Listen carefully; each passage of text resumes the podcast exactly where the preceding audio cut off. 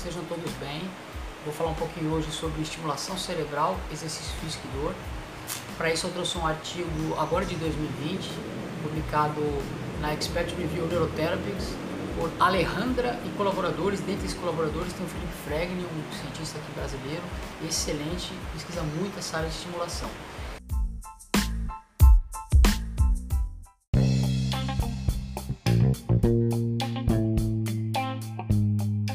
NIPS. O que é o NIPS? Estimulação cerebral não invasiva. Então, aquela estimulação clássica como o TDCS ou TMS, que são estimulações transcranianas por corrente contínua, estimulações é, transcranianas por correntes alternadas, ou seja, são, são estimulações, são é, sinais elétricos, são correntes elétricas, melhor dizendo, que você estimula determinada população neuronal para ativar ou para inibir uma região. Geralmente quando a gente usa correntes que ativam, a gente chama de corrente anódica ou corrente catódica, as que inibem. É, e isso é importante porque quando a gente fala de dor, nós sabemos que algumas áreas do cérebro elas é, não reagem de forma tão eficiente nesse, nessa produção, nesse, nesse sistema. Então, quando você consegue estimular ou inibir determinadas regiões, você consegue respostas terapêuticas muito interessantes e de forma não invasiva. Ou seja, quando a gente fala de estimulações não invasivas, é quando a gente coloca um, um eletrodo na cabeça. Você não precisa perfurar o crânio.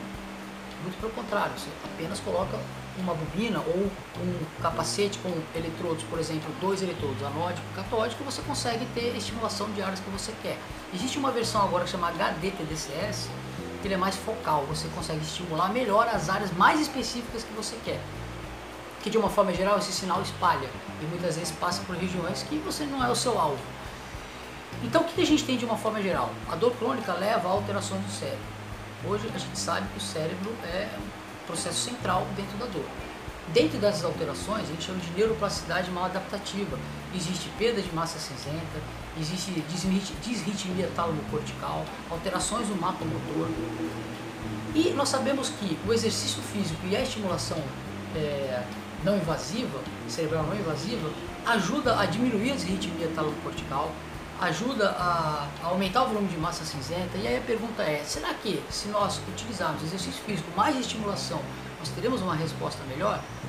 E o que esse estudo discute é justamente isso. E a resposta é positiva. Estamos encontrando respostas melhores quando a gente estimula o cérebro, por exemplo, de pessoas com dor crônica com TDCS, que é essa, é, essa corrente contínua que você coloca tipo um capacete com dois eletrodos e você consegue, estimulando por 20 minutos, uma corrente de 2 mA, 5 vezes por semana.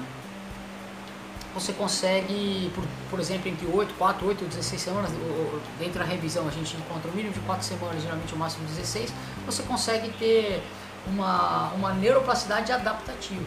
E quando isso é associado ao exercício, os resultados são melhores, já que o exercício auxilia no aumento da, do volume da massa cinzenta, como Pator e colaboradores já publicaram isso e também é, ajuda a diminuir essa disritmia tálamo-cortical.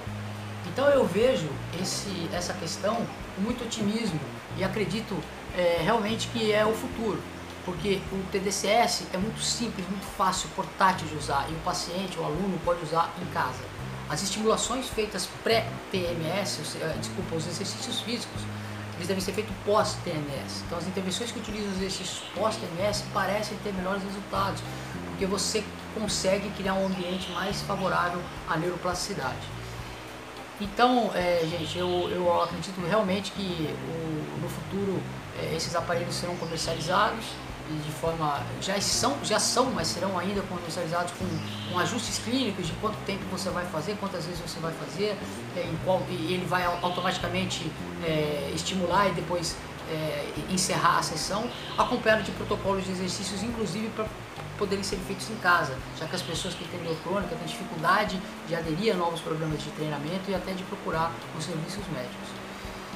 Então, é, eu acredito realmente que essa é uma área que nós, professores de educação física, vamos ter muita importância. Beleza, pessoal? Um grande abraço a todos.